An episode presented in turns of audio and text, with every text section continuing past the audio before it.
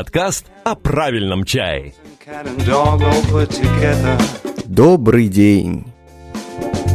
It's like sun and moon, March and June. It's living and believing that it's out there. У микрофона Сергей Пурюшин.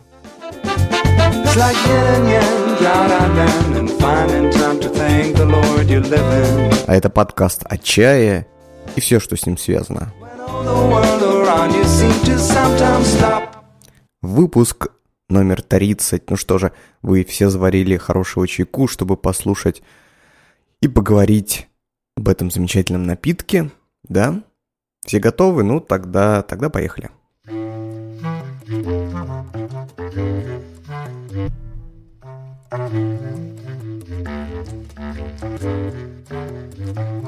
А давайте начнем сегодняшний выпуск с того, что мы давно уже не делали. Финансовых вложений в нас. Так, сейчас я открою страницу на Яндекс Деньгах, куда приходят все перечисления, все, все, понимаете, все перечисления денежных средств в поддержку подкаста, чтобы посмотреть цифру. И сегодня она у нас составляет 0 рублей. За прошедшие две недели никто не поддержал нас копеечкой. А хотелось бы, друзья, знаете, знаете, как хочется новый компрессор и для вот э, записи. Эх, ну ладно, что же, а, давайте, давайте, давайте, давайте двигаться дальше, что же. Сегодня я решил э, сделать такой классический выпуск подкаста, взять одну э, тему побольше и немножко, немножечко маленьких тем и поговорить именно вот в этом ключе. И главной темой сегодня будет чай лунзин. Зеленый чай лунзин. Потому что мы что-то все про пуэры, там про луны, про модную габу, про все самое, знаете, такое трендовое и модное говорим, а про старую добрую классику, собственно, и не распространялись. Ну, нужно это как-то нужно это как-то исправлять. Так что давайте сегодня поболтаем про лунцин.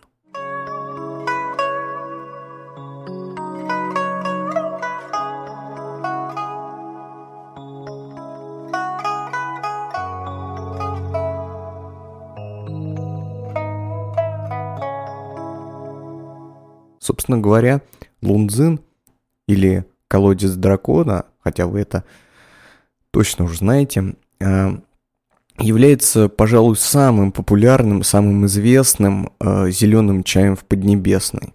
Конечно, такие слова можно сказать про несколько чаев зеленых, и про Белочунь можно сказать, что он один из самых известных, и какой-нибудь там Хуаншань Маофен, что он один из самых известных, но по собственной практике коммерческой продажи чая Лун, э, Лунзин стоит номер один, значит, это топ продаж по зеленому чаю, ну, по крайней мере, в России. И какое-то время назад, по-моему, это были 90-е, когда в Китае Лунзин был э, чаем номер один по популярности, круче всяких уишанских хулунов, круче пуэров и круче Гуанини, вот, э, Лунзин, Лунзин стоял, значит, на коне, и дарили правительственные, значит, э, всякие подарки, то есть чиновники друг другу на каких-то международных встречах дарили, значит, этот чай, вот, и Лунзин был в фаворе. Но вкусы меняются, и вот эта мода осталась немножко позади, но а, звание одного из самых а, лучших и хороших, значит, именитых чаев Лунзин за собой все еще сохранил. Кроме того, лунзин является одним из самых древнейших чаев. А, то есть вот э, в этой местности, где чай, собственно, собирается и производится, это, это провинция Джидзян, э, область э, озера э, Сиху, как э, родоначальная территория да, происхождения чая. Вот, но, в принципе, э, чай производится на территории всего Ханчжоу город, значит, э, это большой Ханчжоу, это большой город провинции Джидзян, вот, и там очень много где производится, собственно говоря, лунцзин. Ну, ситуация стандартная китайская, так же, как в Ишане. А, значит, аутентичный чай – это близ монастыря Тинсин, да, но выращивается он там по всему Ишаню и за пределами даже там заповедной зоны, и на равнинах и так далее. Вот, ну, с Лунзином примерно та же, примерно та же история. А, есть очень много разных исторических а, источников, в которых Лунцзин а, авторами указывается как чай, который пился при, династии, при династии Мин. При, по-моему, даже при Сунской династии тоже его пили.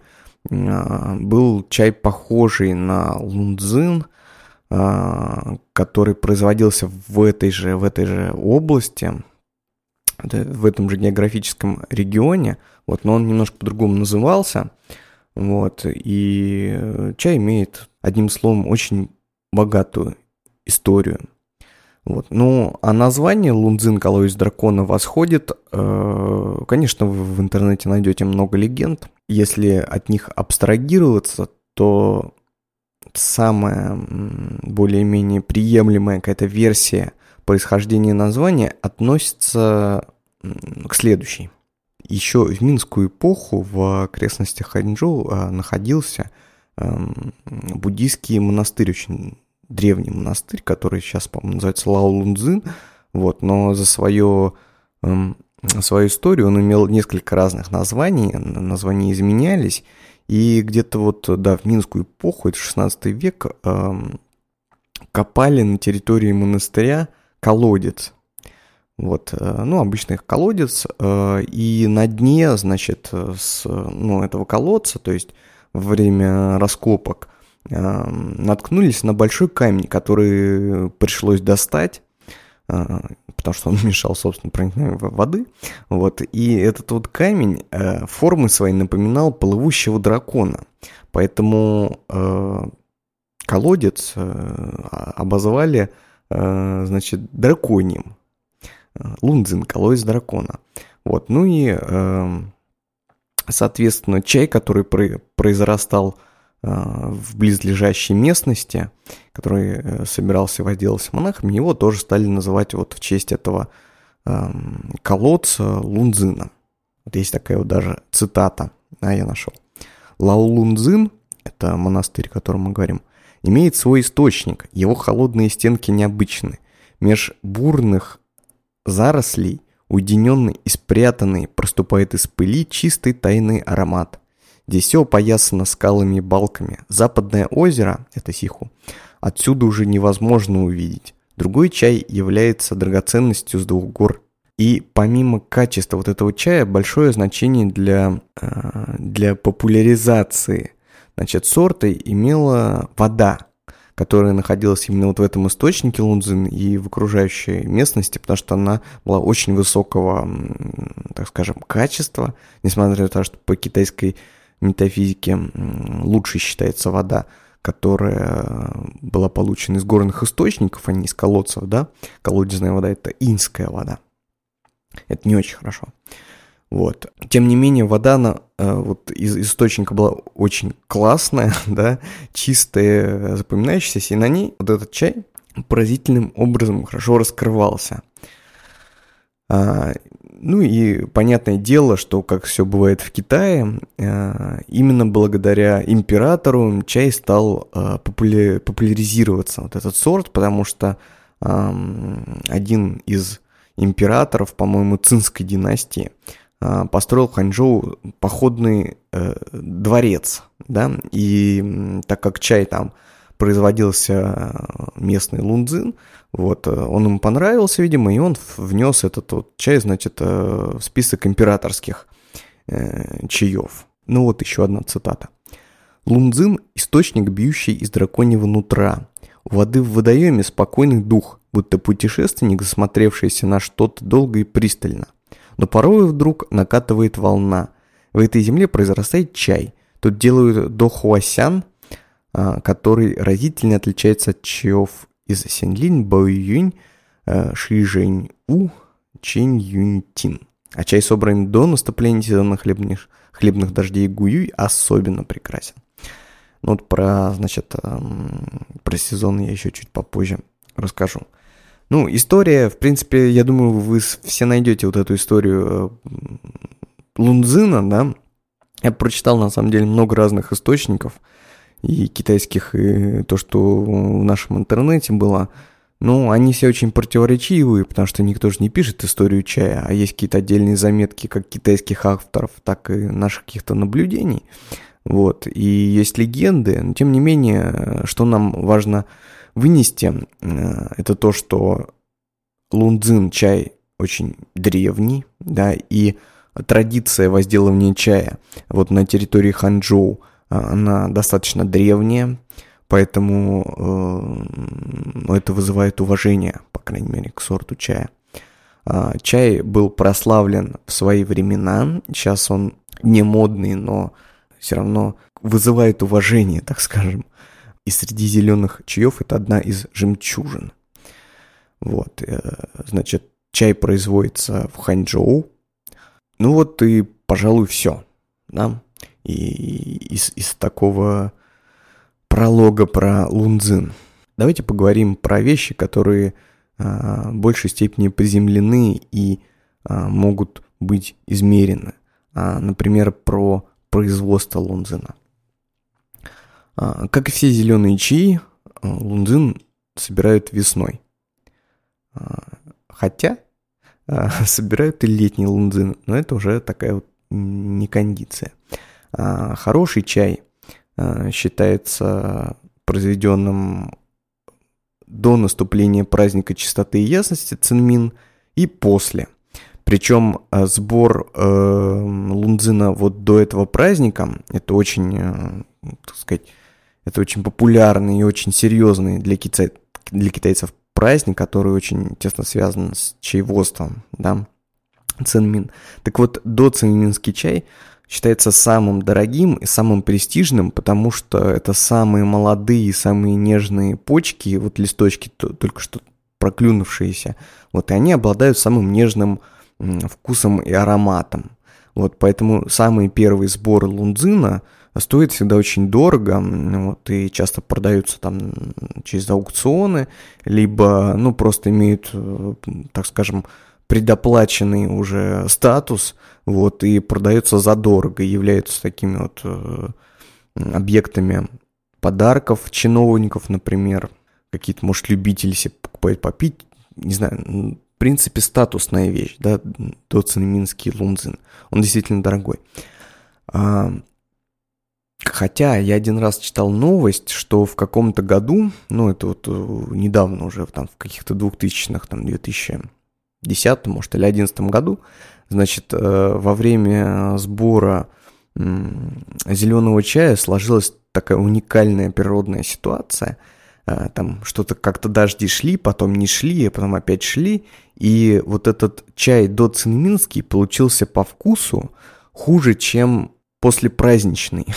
Это отметили эксперты, то есть несмотря на высокую цену, значит, предъясностного чая, да, а, чая, собранного до наступления праздника чистоты и ясности, вкус-то его был, ну, как бы так. Поэтому, когда будете покупать чай, иногда продавцы могут указывать, что он вот собран тогда-то в такой-то сезон, и это имеет значение, действительно имеет значение. А, существует несколько стандартов сбора лунзина, опять-таки, которые относятся к качеству листа и качеству финального продукта в зависимости от, от, от листа. А, бывает собирает только почки, и такое сырье называют ляньсинь, лотосовое сердце. Бывает собирают почку и первый лист, в таком случае это называется цитян, пика со знаменем, потому что м, вот эта почка с листом, а, она похожа а, как бы на флаг с копьем, то есть почка это копье, а вот листик, который окружает почку, это вот флаг. Вот. Э, либо собирают еще э, почку и два листа, э, которые эту почку вот обнимают, защищают. И такая вот штука называется тюэше, воробьиный язычок. Кстати, есть такой вышанский чай, тюэше тоже, воробьиный язычок.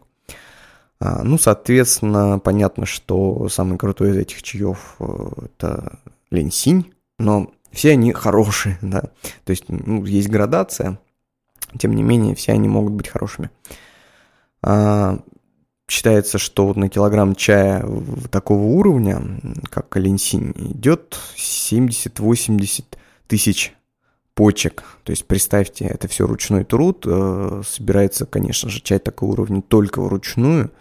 Вот, и цене на этот чай в том числе заложены тяжелые расходы, тяжелые затраты сборщиков, хотя, э, сказать вам по секрету, они там минимальны в этой цене. В принципе, стандарт, как бы, по которому собирается сырье для лунзина, это почка и лист одинакового размера, где-то полтора сантиметра. А, можно встретить и более мелкий лунзин, и более крупный. Естественно, более крупный будет стоить уже дороже, и это чай, собранный уже позднее, а, там, после Гуи, наверное, уже.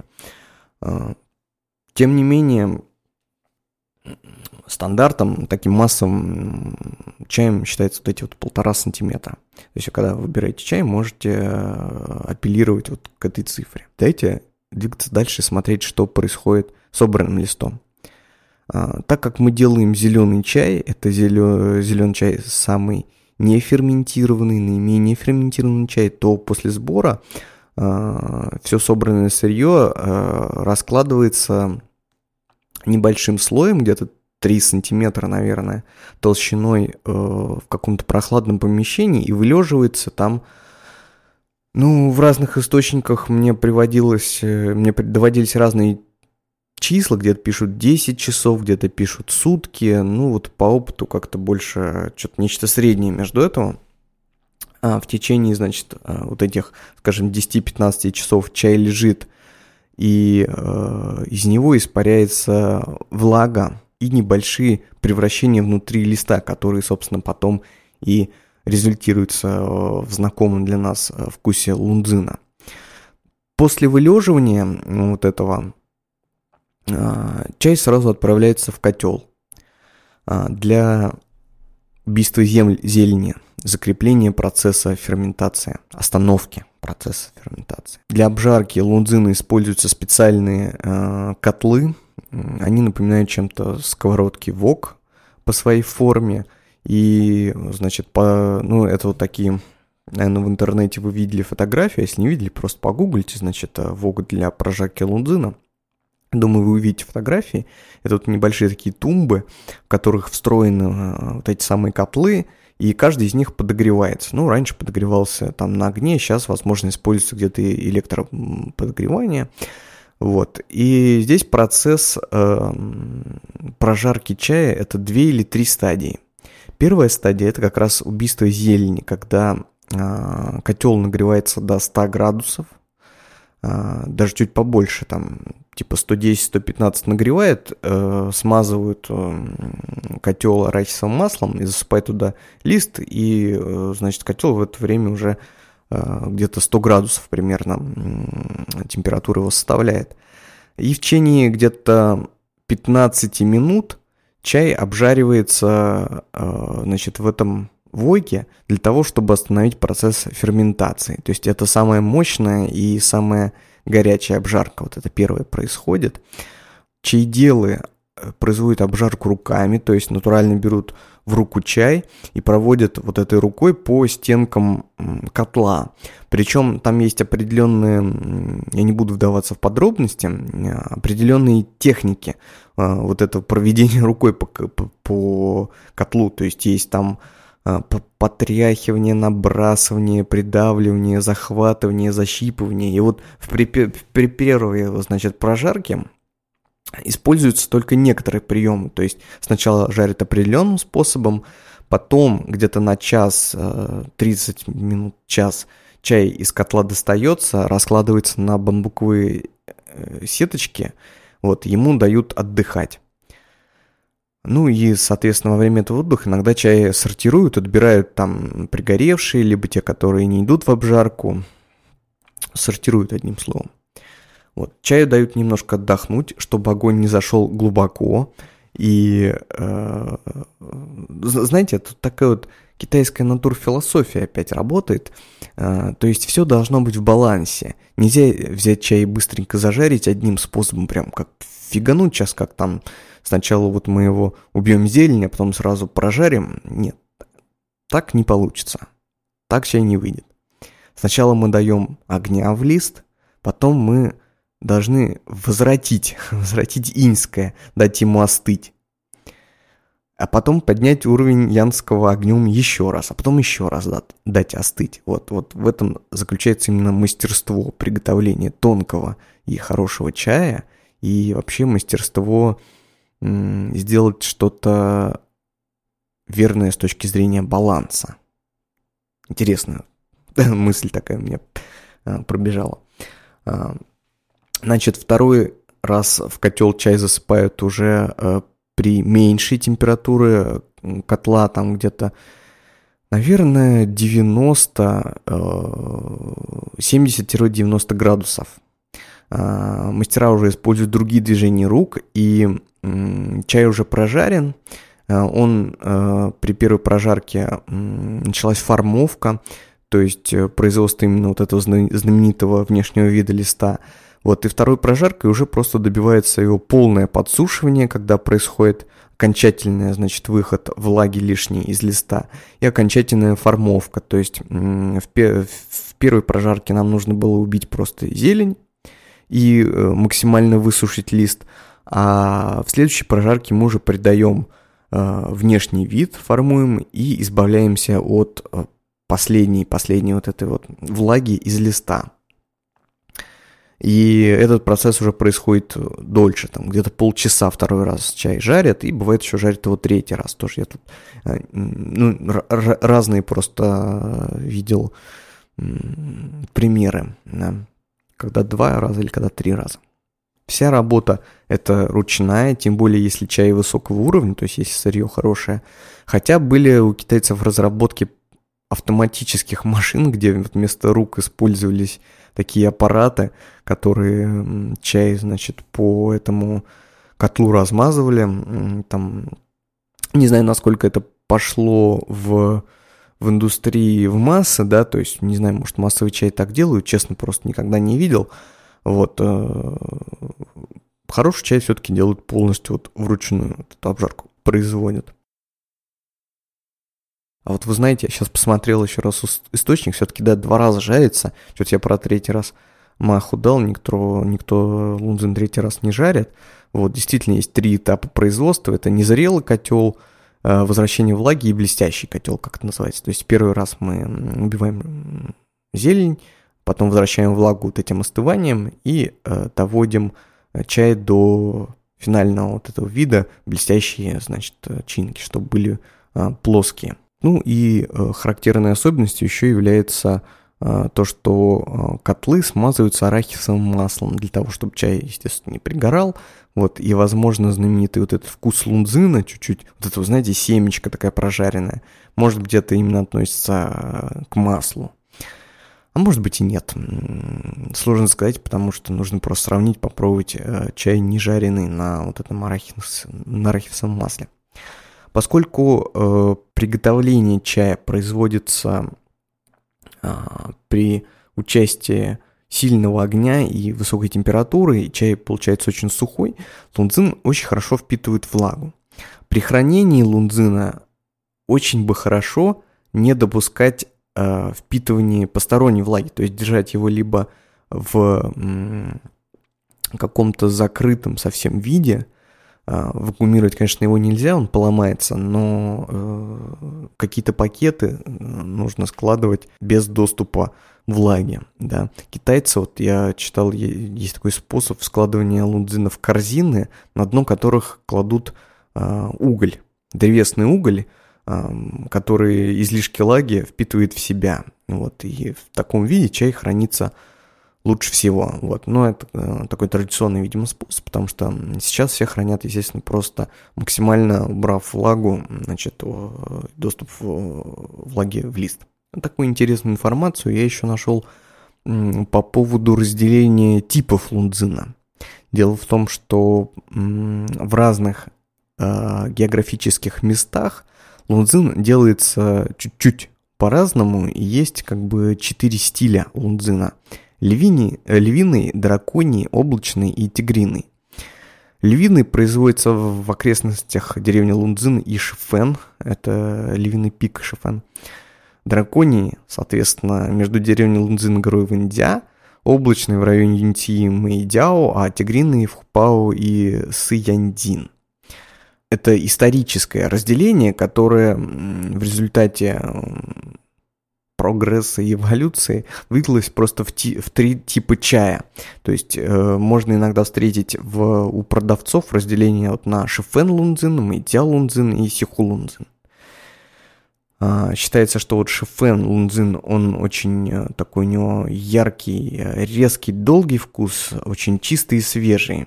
Вот, а лист слегка желтоватый. Мэйдзя лунзин, наоборот, ярко-зеленый, глянцевый. Вот, а сиху очень эм, такой, знаете, плотный, плотный, нежный и плотный по форме. И, между прочим, у сиху лунзина, э, несмотря на его аутентичность, а, аромат слабее, чем вот у Шфен и Мэйдзя лунзинов. Классическим вкусом, на который м, следует опираться как эталон хорошего лунзина, это м, сладковатый, свежий, э, аромат лунзина должен быть немножко такой цветочно-орхидеевый, вот, а настой э, ясный, прозрачный и такой изумрудно-зеленый. А, китайцы сами из Ханчжоу для дегустации и употребления лунзины а, пользуются не гайваниями и не чайниками, у них свой способ заваривания. Это стакан, как правило, высокий. Ну, в России в кафе сок обычно в, та- в таких подают. А, значит, в этот стакан заливается вода, естественно, не кипяток, а 80, там 85 градусов температура. А, засыпаются листья чая, закрываются крышечкой на небольшое количество времени, потом эта крышечка снимается, чтобы в аромате чая не появлялась затхлость. Вот, э, чай заваривается, и потом его прямо вот из стакана вместе с чаинками пьют. Причем, чем дороже, чем качественнее, чем ближе к предъяснostному, да, э, лунзин эм, все легче и невесомее во вкусе аромате. А, я не знаю, приводил ли я в этом подкасте этот пример или нет. А, мы один раз а, вот в Нижнем устраивали дегустацию сихулунзина, который стоил 3000 баксов за кило. Нам, значит, сделали такой подарок. Мы взяли вот этот чай и взяли чай, который продаем в своем магазине. И провели, значит, сравнительную дегустацию. Народ сравнивал. Пил то и то. Вот, попробовал, сказал, что, ну, да, как бы за 3000 баксов немножко получше, вот, но явно не на такую цену. И что отметили все участники вот этой дегустации, то, что вот этот дорогой чай, он был намного невесомее и на, намного легче, чем чай вот обычный, да, там, за обычную цену, там, 500 рублей за 50 грамм, или там, на тот момент был в два раза меньше. Считается, что вот самый крутой чай, он должен быть очень нежным, тонким, он не должен иметь ярко выраженного вкуса. А вот э, есть такая замечательная цитата, э, Лудзиджи писал, а вот давайте я вам приведу.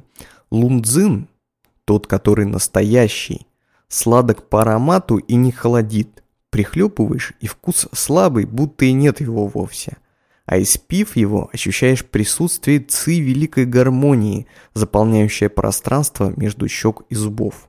Этот вкус отсутствие вкуса есть предельный вкус. Делая человека глубже, он вылечит его, он дорог как драгоценность, которую в обилии не достать. Понимаете, вот вкус, отсутствие вкуса есть предельный вкус. Вот это вот квинтэссенция понятия, что такое хороший лунзин, и что такое китайское понимание хорошего. Вот. Ну что, мне кажется, все базовые вещи про Лунзин я отметил. где этот чай производится, как он производится, каким способом, какие, какой он бывает, как его хранить, как пить а, и к чему стремиться. Вот, что-то не знаю даже, что добавить. Если у вас есть какие-то вопросы по Лунзину, то оставляйте их в комментариях, либо присылайте мне на электронную почту purushinsobaka.gmail.com. А, мы на них ответим в следующей передаче. Вот, а ликбез по Лунзину а, я объявляю закрытым.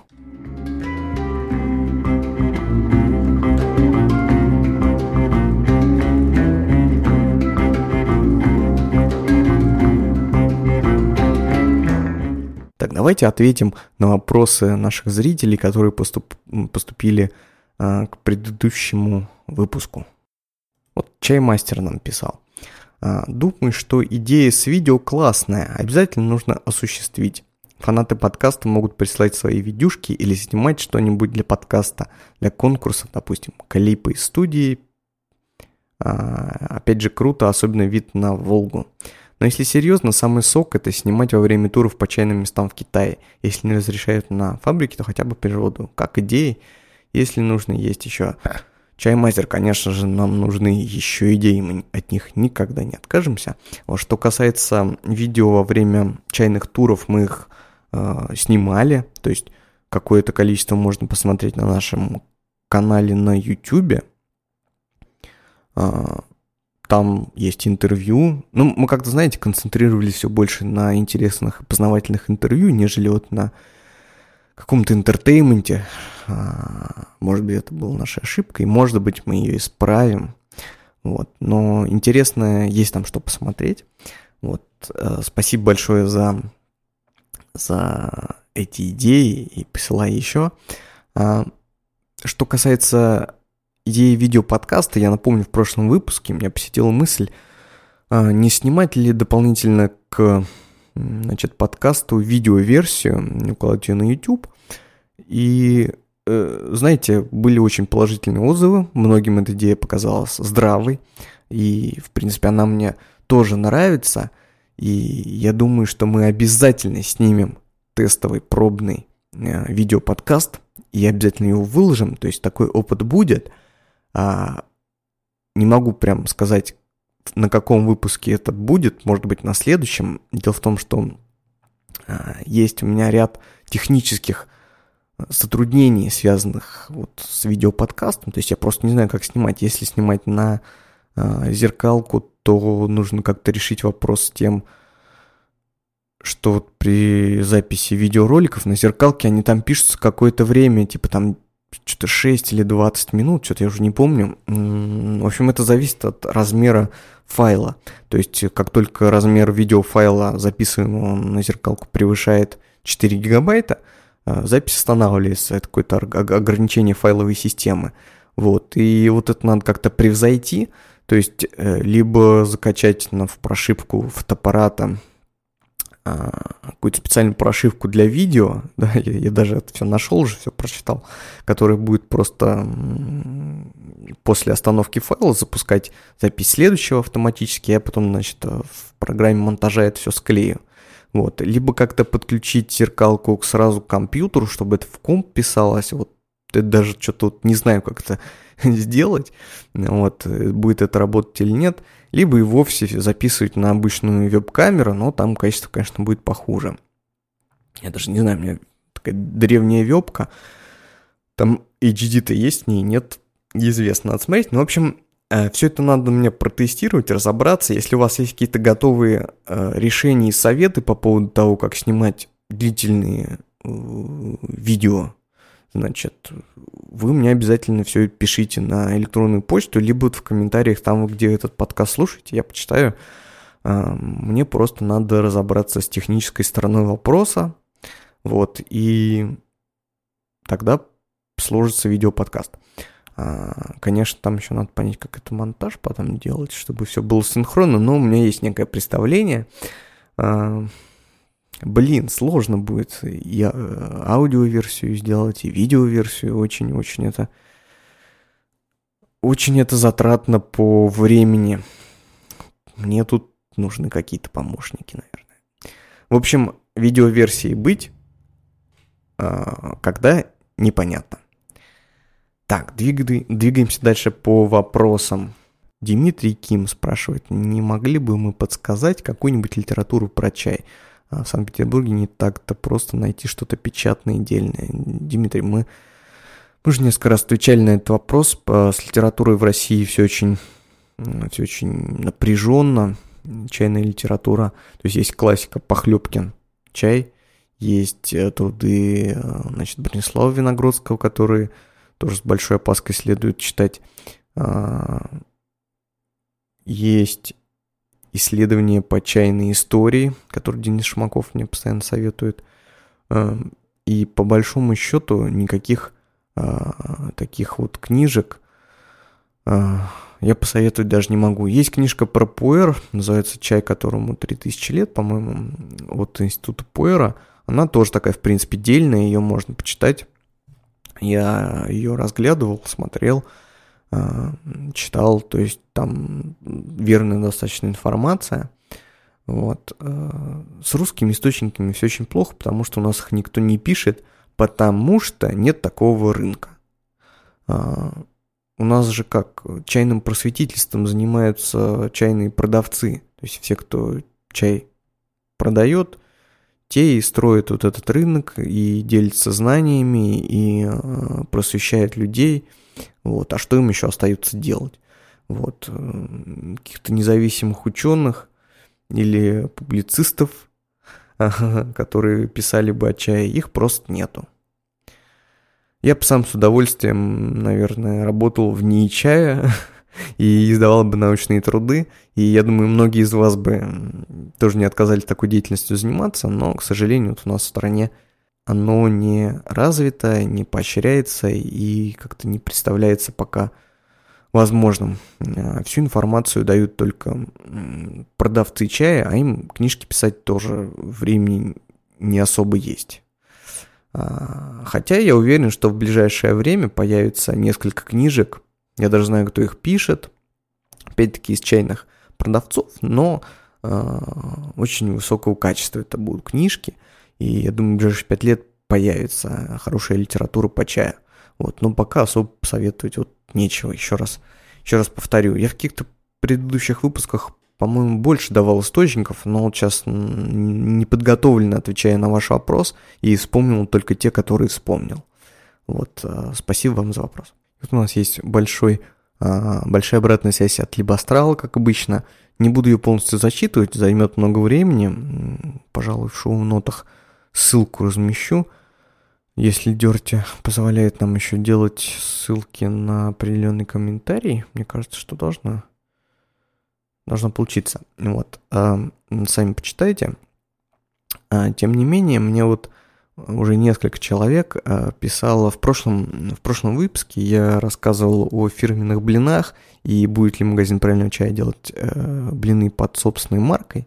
И тогда я открестился тем, что а, для нас понятие новой марки связано с постоянством качества или вкуса, да, э, то есть для того, чтобы мы запустили э, пуэра под собственной маркой, мы должны иметь возможность производить несколько лет подряд одинаковый чай. То есть э, нет ничего сложного, чтобы сделать один раз хорошо, а вот сделать несколько раз хорошо, это уже сложно, да? И тогда за это можно взяться. А, и мне тут многие возразили тем, что не обязательно, собственно говоря, из года в год гарантировать одинаковое качество и одинаковый вкус, а достаточно гарантировать качество. И каждый год делать, наоборот, разный чай, как делает, например, Юнань Sourcing. То есть каждый год они под своей маркой выпускают разовые там партии из какой-то местности, например, да, и просто это все детально описано. Идея занятная, да, то есть это совсем другой взгляд на торговую марку, то есть если для нас торговая марка это постоянство, то здесь постоянство выпускает, э, выступает авторитет, значит, продавца и его, э, его лейбла, вот, э, и он просто каждый год знакомит вот любознательных чайманов с новыми вкусами. Да, эта идея, эта идея имеет э, право на жизнь. Не знаю, будем ли мы этим заниматься, потому что нужно тоже иметь хороший очень ресурс для того, чтобы э, иметь возможность, ну, собственно, интересное привозить, да. Сделать блин чая под своей маркой несложно. Я вам раскрою секрет, это можно сделать даже в России. Заказать в России упаковку, взять какой-нибудь китайский блин и переупаковать здесь.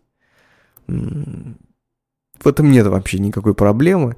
Вот, и... Э, но заниматься этим нет совершенно никакого смысла. Вот. Потому что если уже делать свой чай, то производить его нужно от начала до конца. А, и, собственно, идея своего чая заключается в том, чтобы ну, быть уверенным в том, что ты пьешь, а не как бы хвалиться этикеткой. Вот. В общем, такие вот мнения, и это все, что я, наверное, хотел сказать про а, производство чая под своей маркой.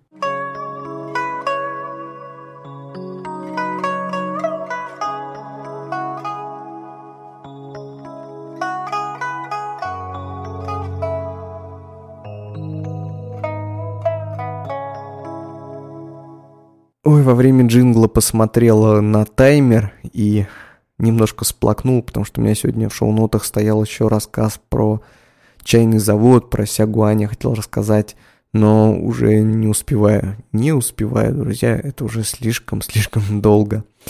А, давайте оставим это до следующего раза. В следующий раз обязательно я вам расскажу про Сигуанский завод. А, и будем мы на сегодня уже, уже закругляться.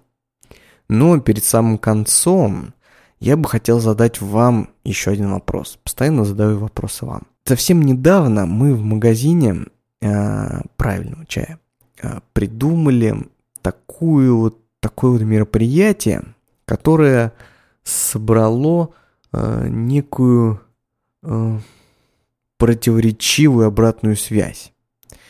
И мне вот сейчас хочется еще больше обратной связи от вас получить по поводу идеи вот этого мероприятия. Мероприятие следующее. Называется «Чайно-винная дегустация». Мы тут с одним э, винным баром в Нижнем Новгороде а, попробовали немножко похулиганить и а, подобрали сеты вина, раз, ну, разного вина и разных чаев. И попробовали дегустировать это а, вместе. То есть определенный сорт вина и определенный сорт чая. Естественно, они были очень подобраны по, по вкусу, причем подобраны по-разному. То есть там, где чай похож на вино, там, где чай нужен для того, чтобы подчеркнуть э, какую-то характеристику вина, то есть они могут быть не похожи по характеру, но чай позволяет вот что-то прочувствовать в вине, либо наоборот, вино позволяет прочувствовать что-то новое в чае. То есть это такой гастрономический такой эксперимент.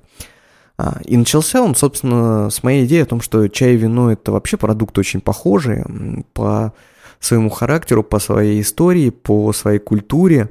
Это теруарные продукты, а, которые очень зависят от географии, от мест произрастания.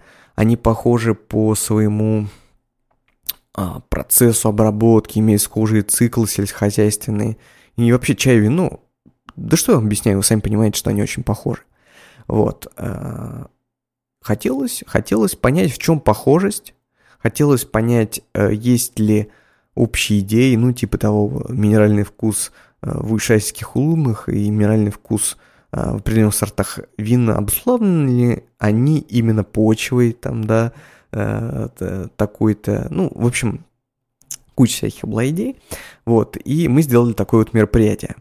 И э, ВКонтакте, значит, э, при его афиширования у нас там случилась интересная дискуссия. Если захотите, сможете ее почитать, она там длинная. А, были противники и сторонники, значит, такого вот мероприятия. А что вы думаете об этом? Чрезвычайно интересно. Понятно, что противники э, чайно-винных дегустаций против вина, потому что чай это такой субститут вообще алкогольной культуры э, в некотором смысле в России, и это как бы многие заменяют чай алкоголь чаем, да, поэтому против. Вот, ну, есть и другие люди, которые считают, например, что все это относится к гастрономической культуре, все это гастрономические продукты, и а, нельзя их разделять, и нельзя говорить, что одно плохо и другое плохо. В общем, мнения разные, мне интересно послушать побольше ваших. Если вам не сложно, черкните пару строчек, что вы думаете вообще об этой идее а, чайно-винных дегустаций. Вот, а то что-то стало стекаться мыслью по древу.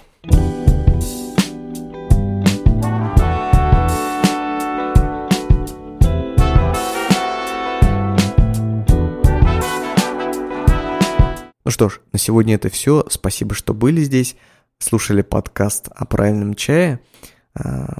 Оставляйте свои вопросы, комментарии там, где вы этот подкаст слушаете, на сайте tpodcast.ru, на сайте t.d3.ru, э, на сайте tpod.podstar.fm, ВКонтакте, в группе Фейсбуке, либо на электронную почту puryushin.gmail.com. Я жду от вас любой обратной связи и всего-всего-всего. А, до встречи тогда, когда мы с вами встретимся.